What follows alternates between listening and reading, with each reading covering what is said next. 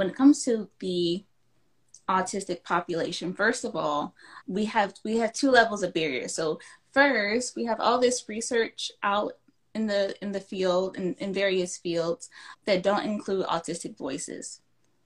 And that's pushed into the literature, it's pushed into textbooks, and then that's what we learn in school, and then that's what we learn from our clinical supervisors, and that's what we do in practice. And we're not including the population that we're working with. And then the second layer on that as well is even if you look at those things, one thing that was troubling to me, I, I believe the the percentage was like less than 25% of the studies from the like the last two decades even mentioned race, like even broke it down between anything past white and non-white. Like it wasn't even broken down that way. And so one looping like multiple groups together and not even addressing the fact that clinical presentations look different in different populations and right. also on the culture.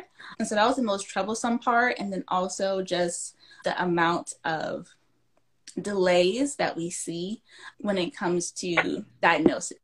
Um, mm-hmm. and especially especially when you think about so many autistic people of color are diagnosed much later, either as children or even like as adults later on. Mm. So you think about that, you spend like at least two decades of your life not knowing exactly what's going on, or people give you different words for what you're experiencing. Um, or you come up with those internal messages right. on your own. So that's right. one part. Um, and also how that impacts parents as well and younger because they they recognize that you know my children would my child would benefit. Hello hello everyone. E hola hola. Welcome to the pediatric speech sister show. I'm your sis melanie white evans. I'm a bilingual pediatric speech language pathologist and cultural competemility consultant here to learn with you and discuss more ways we can uplift culturally diverse communities in our professions and day to day lives. This podcast is for you if you're ready to address the disparities in the United States healthcare and academic systems and are looking for more ways you can be culturally competent in your careers. Tune in weekly as I introduce mind shifting topics that will support service based professionals and students alike on our cultural competency journeys. Let's get into today's episode. Hello, hello, everyone. I am so excited for our guest today. We have Dr. Diamond OT. This topic came to mind during Autism Awareness Month, and Dr. Diamond and her colleague, I'm going to have to ask her her colleague's name. They created this wonderful post about how we can just really better help the families of color, different disparities experienced by autism children and their families, especially in healthcare. I really just wanted to bring her on here live, pick her brain a little bit about how speech pathologists and OTs can collaborate. Let's bring her on. Hi, everyone. My name is Dr. Diamond Rashad, or Diamond Evita is what I go by on Instagram, and I am a pediatric occupational therapist.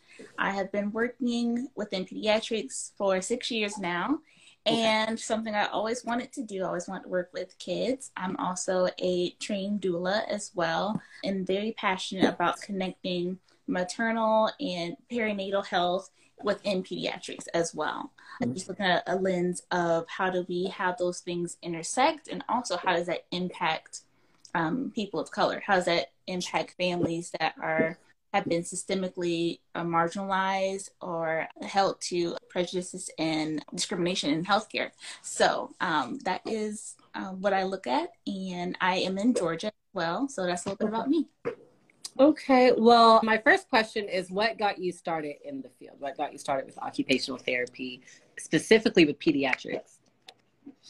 So, to get started in pediatrics, I shadowed a PT and an OT and just fell in love with OT when I was in high school. When I was shadowing, I remember working with different clients. Someone was a foster care at the time, and I just thought to myself, "Wow, what a way to really support um, a child during a time that might be they don't have a lot of positive been a lot of positive relationships um, with adults at the time, especially just going through that transition. So that's what inspired me to just get started right into pediatrics and learn about OT. So I know you talked a little bit about that, but just why I do want to know why specifically occupational therapy. What led you mm-hmm. to that instead of you know just other avenues like speech pathology or physical therapy, um, just the other professions. Okay, yeah. So occupational therapy, I love that we look at the occupation. That is the whole lens. I love that we're holistic and creative, but the biggest thing that I love is that you can use the occupation or the activity, daily activity that's meaningful for the person. You can use that as the treatment and also as the outcome. I mm-hmm. love seeing like someone that wants to get back to golfing again, or somebody that used to be a chef or wants to be able to cook for their grandkids or even just wants to find a better way to support themselves as a mom with lactation, with baby carrying. So being mm-hmm. able to adapt the routine, adapt different environments to help people get back to those everyday activities that when you look at it on a big picture, you might think, oh, it's not that big of a deal. But when you lose it or you're not mm-hmm. able to access it, you know it means everything. It means everything for for people and for families when they're able to resume those things. So that that's what sparked for me was um, the best part of ot for me. Well thank you so much. And first of all just congratulations on how far you've gotten so far in the career and thank you for everything that you are doing for the families that we're serving. I know that you've made an incredible impact in their lives. So i just want to thank you for that truly. Um, so let's get into the nitty gritty of why we are meeting today. Um, so I did already go ahead and let everyone know, um, like I said earlier, just how speech pathologists and occupational therapists, and even just all around the people that we work with, how we can be better for the people we serve, specifically for people of color. First, I want to just talk about speech pathologists and occupational therapists and just that collaboration all together. I've had a little bit of experience collaborating with occupational therapists. So I've worked at two schools where I've gotten to collaborate with an OT. One school, it was amazing. We did the summer speech together, and the way that we collaborated is pretty much we would just take turns thinking of lesson plans. We'd do like a huge group classroom setting. We would have the TAs and the special education teachers helping out because, of course, it's a huge group. Then we would meet right afterwards and talk about what we noticed and what we saw. And that was amazing. Now, then after that, COVID happened. so everything really just looked different. Um, I don't know how it's been for you or in Georgia, but I know at least for me and my particular district, it did kind of feel like overall people were less face to face, people were less interactive, less willing to interact with each other. So when I met the OT at my previous school, we really did not collaborate. Sadly, we did not collaborate. She came in on her own time. I worked directly on the campus, so I came in um, at my time, but we did not collaborate well. So I do want to ask you first what has been your experience working with speech pathologists, the good, the bad, the ugly? I would say um, overall, uh, collaborating with other SLPs and um, those that are in the field has been awesome. When I first started as an OT, I didn't, there were a lot of other OTs at the clinic that, that I was at, or not one that was willing to mentor me. And so I learned so much just initially from other PTs, other SLPs, collaborating a lot on feeding. Um, I got into feeding very, very quickly as an OT when I first started, and just learning about different swallowing techniques or learning about how we can collaborate on feeding, how I can learn more about, you know, the oral motor part or the swallowing part, mm-hmm. and how to mm-hmm. About the sensory and the texture part. So that part has always been awesome to do. Even I've been at a few different outpatient clinics and I also worked in early intervention for a little bit as well. And at all the different outpatient clinics, I would say it's been a pleasure to work with SLPs. I had one coworker at the time that we were always we always seem to get the same kids and so we would always you know bounce ideas off each other or catch ideas or she would pop in at the end of my session and say oh what are you doing different because i'm having a hard time with you know mm-hmm. engagement and what can i do um, you know what what really inspires them those things like that and so giving ideas that way um, has been yeah it's been really good overall positive i okay. think when because i know we are talking about the good bad and the ugly right right, right. How could you be better? I would say the challenging part has been one where we don't understand each other's roles. Right. Um, and that can be when it comes to to feeding, when it comes to even that overlap between speech and language and then social participation, like that overlap there. And so I've had times where we've had to like reset and talk about goals like, okay, well, I'm working on this, um, and we don't necessarily need to work on, um, you know, we'll be able to attend, um, sit at the table for five minutes. Like, that's not really something that we should work on in general. And I think that would be something more that I would work on as an OT if I was to do that. So, conversations like that, and even just like, some OTs do well with swallowing. I'm not certified in that in any way so whatsoever, but doesn't mean that other OTs that are certified can do so. Mm-hmm. so again, just understanding each other's roles and our scope of practice and how they overlap in areas where they might not overlap as well. So those have been the two biggest things. That that's actually a really great point. I think as professionals, it's it's easy to get caught up in what we're doing, especially when we go into a collaborative setting, because we just know we know or we have an idea of what our role is, and then mm-hmm. you, as your an occupational therapist or another professional, has your idea of what your role is. So when we're both working with the same kid and they overlap, that can cause a lot of issues um, in treatment and communication. Um, so thank you for sharing that. That's a whole other topic that we'll have to get through a whole other day. But my next question for you, Dr. Diamond, is what are some of the most interesting and troublesome findings that you found when it's come to working with autistic children, their families, the minoritized population? Yeah, so so those that um that, that sometimes I hear the term, you know, those of the global majority, those that have been systemically marginalized in healthcare. When it comes to the autistic population, first of all, we have we have two levels of barriers. So first, we have all this research out in the in the field in, in various fields that don't include autistic voices. And that's pushed into the literature it's pushed into textbooks and then that's what we learn in school and then that's what we learn from our clinical supervisors and that's what we do in practice. And we're not including the population that we're working with. And then the second layer on that as well is even if you look at those things one thing that was troubling to me, I, I believe the the percentage was like less than 25% of the studies from the like the last two decades um, even mentioned race, like even broke it down between anything past white and non-white. Like it wasn't even broken down that way. And so one looping like multiple groups together and not even addressing the fact that clinical presentations look different in different populations and right. also on the culture. And so that was the most troublesome part. And then also just the amount of delays that we see when it comes to diagnosis. Um, mm-hmm. And especially, especially when you think about so many autistic people of color are diagnosed much later, either as children or even like as adults later on.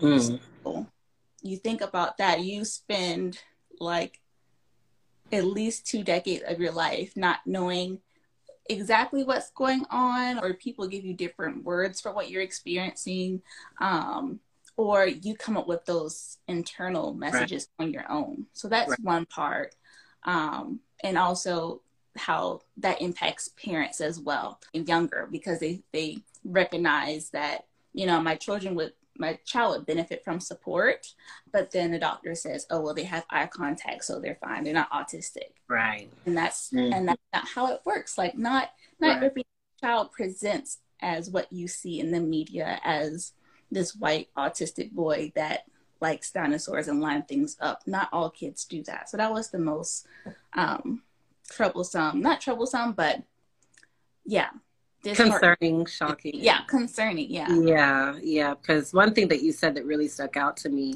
the families with children who have autism they pretty much have to adopt whatever the doctor is trying to tell them. Um, and so just like what you said they might create their own internalized messages and culturally that could be a really slippery slope to not to really just not getting the services that they need. Because i know a lot of cultures especially you know like caribbean cultures for example um, African cultures, for example, autism specifically is not celebrated. Um, and there's a lot of bad stigmas about it. And so, as a parent, you see your child has autism, and then that's where a lot of the shame comes in.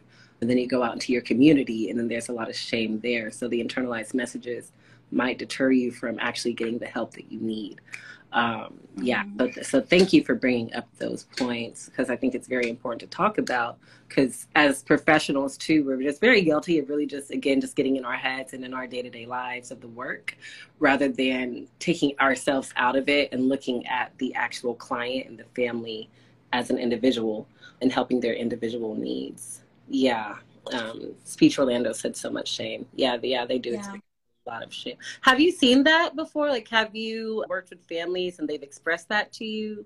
Or just what's oh, your experience yeah. been like working with families of color? Yes, I would say a hundred percent, especially working with um, those in the black population, like working with black families, right. like talk about it all the time. And then just mm-hmm. because we have we have on some level like that mutual understanding of like understanding what what it's like to interact with extended family. Um, sometimes immediate family tends to um, be able to process things a little bit easier but then you have those layers upon layers on of basically just um, generational trauma.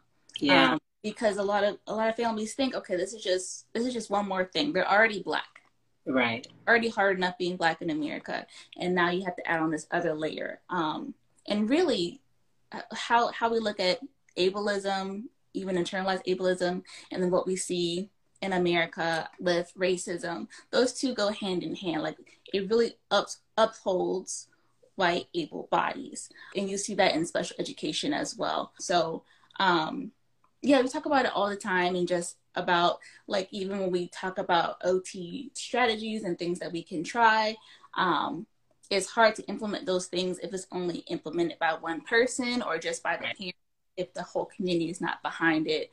Or like, oh, they don't need those headphones, or mm-hmm. you know, they don't have to. They can just you know act act normal. Um, right. Um, just you know uh, he just needs a whipping he just needs a he whooping, needs a whooping. you just need yeah. to parent better and that's not that's not the case so right. a lot of us you know processing together and trying to find support for for parents too so they can be the best advocate for their child could you maybe just give us like one example of what that what that counseling would look like. Because I know, I know with speech pathology counseling is within our scope of practice so we are doing a lot of that managing of how they feel and of the internal feelings. But of course unfortunately you have to build trust to get their perspective. Um, so what has been your perspective on that or your experience? If I was talking to a parent about a, a child that tends to be a sensory seeker and they really they really crave movement. They're always on the go or they tend to like like input from like pushing against the wall or you know like using toys a little bit too rough and things like that. And so a parent might say oh well i'm concerned about how teachers will see this kid um, in school. Are they to are they to think about this kid as you know just seeking out input? Or are they going to think that they're being bad? Are they going to try to discipline him? Or are they going to be punished for that? Or hearing what's going underneath the conversation and also you know asking further questions like you know are you concerned because this kid will be will be black within the school system and then a parent might talk about their own school experiences with previous kids or even with themselves and how maybe they weren't heard when they mm-hmm. were like you know um, i have a few parents that are neurodivergent themselves um, and so um, they'll talk about their own experiences with just you know the teacher always saying they talk too loud or always getting reprimanded that way um, mm-hmm. so just reflecting back and asking questions not assuming because that might not have been the case but right um, yeah, reflecting back, asking those questions, and also thinking about um, prior conversations. And you know, you mm-hmm. told me this last week, and does this relate to what you're talking about today? A lot of listening, really, and just realizing yeah. that it's okay to be the therapist for both. I think sometimes we feel weird about that because it's kind of informally trained for us, and parents feel like, okay, well, I'm they're here for the kid, not for me. But really having like a family centered care. Um, yeah. Thinking about how can I support the whole family, and that includes the parent first. A lot of mm-hmm. times, it's not just about the kid. And I like how you, I just, I like everything about what you said. Um, because one, Code Switch SLP said trust is so big for the cultural diverse families. Yes. Um, and the other component is the listening component. So when the parent is saying to us, oh, I'm kind of afraid that my son will be put down or will be put in ISI detention, suspended, whatever, because they're having these issues. Um, that speaks to a lot. That speaks to a whole lot of really insecurities and mistrust in the education system. So I think as professionals, and, and I just feel like I also do have to say this, is to stay within your scope of practice. Please do not, if you are not a licensed therapist, a licensed psychologist, please do not go outside of that. But at the same time, and you know, just employ the listening skills that we've learned and that we've been trained mm-hmm. on. Um, so overall when we're serving those families of color it is very important to just understand what they're trying to tell us. I think that a lot of maybe white speech pathologists or even speech pathologists from other cultures who are serving black children and their families really feel disconnected of course because it's not their culture so it makes sense. But i would just say and i'm going to pass the question on to you but i would say that research is huge. Research research research especially when it comes to the disparities so just kind of like bouncing off of your, your example, talking to the mom, and she's saying how she's worried that her kid will be in trouble, sent out for talking too loudly, even. Um, part of the research I've done is I know that talking loud is literally called loud talking. That's a characteristic of Black communication.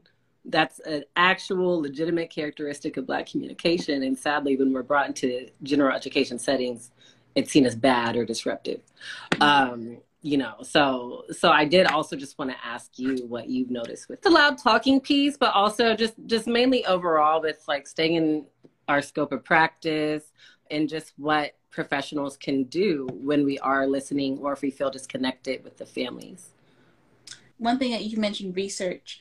Um, yeah, start with listening to different voices. So just connecting with um, autistic practitioners, those that are SLPs, mm-hmm. those that are OTs like me, um, those that are parents. We have autistic parents, we have autistic adults, and from all kinds of different communities, those that use an AAC device, those that don't. So, starting there, um, with your research and really listening to those stories because a lot of times those stories aren't heard in in the media they're not heard in articles they have to come right now, at least for now, from from word of mouth. So starting there, and if and if you don't feel connected, just listening and also and also understanding, even if you don't connect to the culture, understand that many cultures and many families experience gaslighting from medical professionals. Yeah. There's so much power in just listening and not brushing people off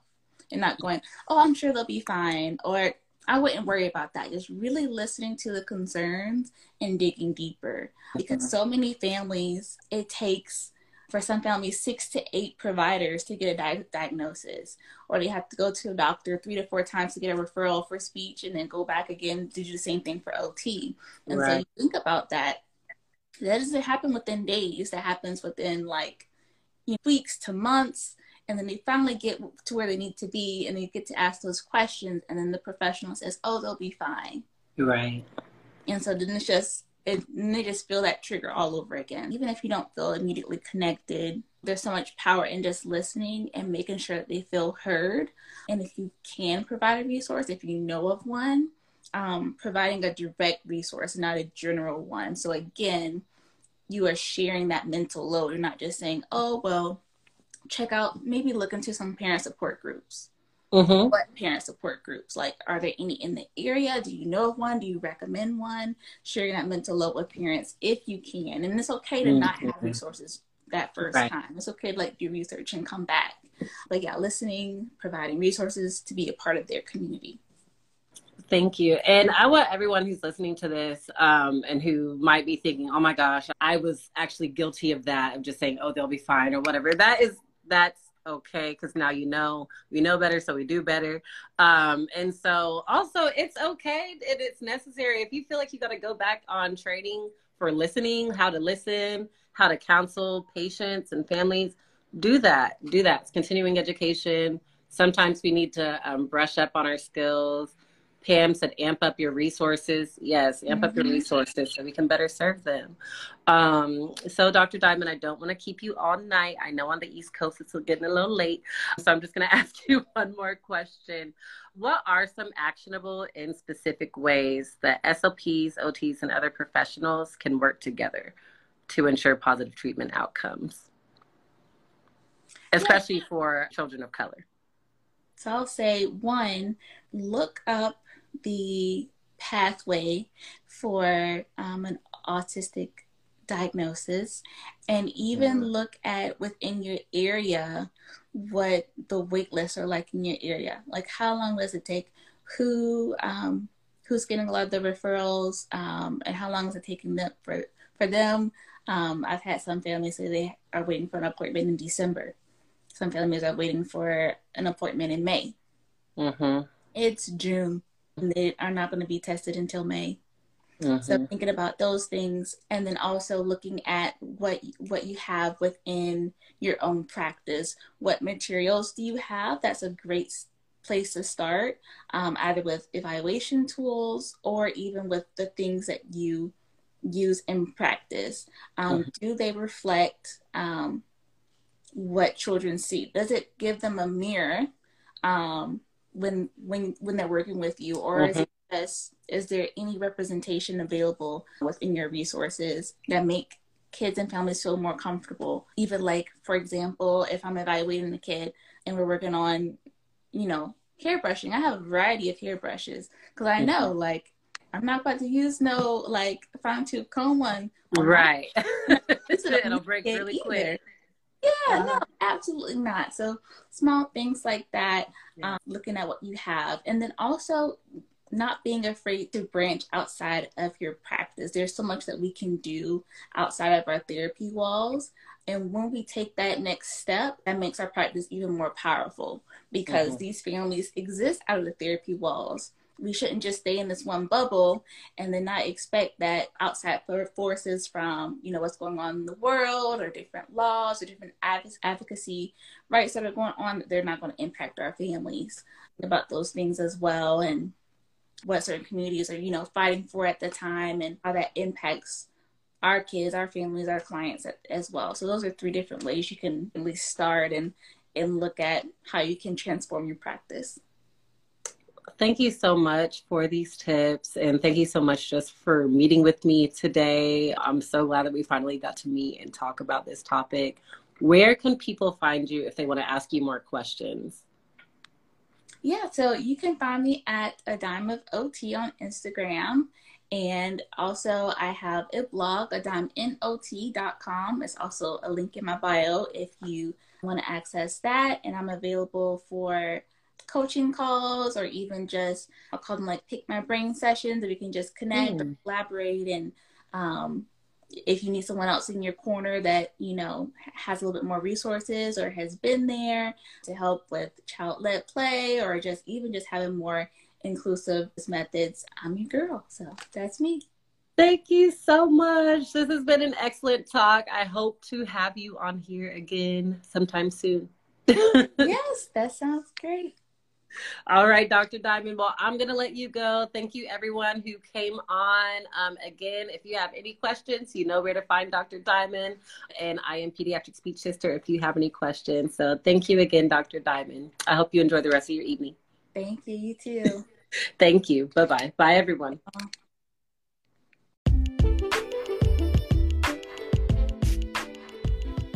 Well, family, that's the episode. What did you think? Wherever you're listening, I'd appreciate if you left a review. Your feedback means a lot to me and helps me find more ways to help you on your journeys. If you're looking for more ways to expand your cultural competemility in your clinical practices, follow me on Instagram at Pediatric Speech Sister and check out my newsletter for more show updates. I'll include all these links in the show notes. Until then, I'll see you next week.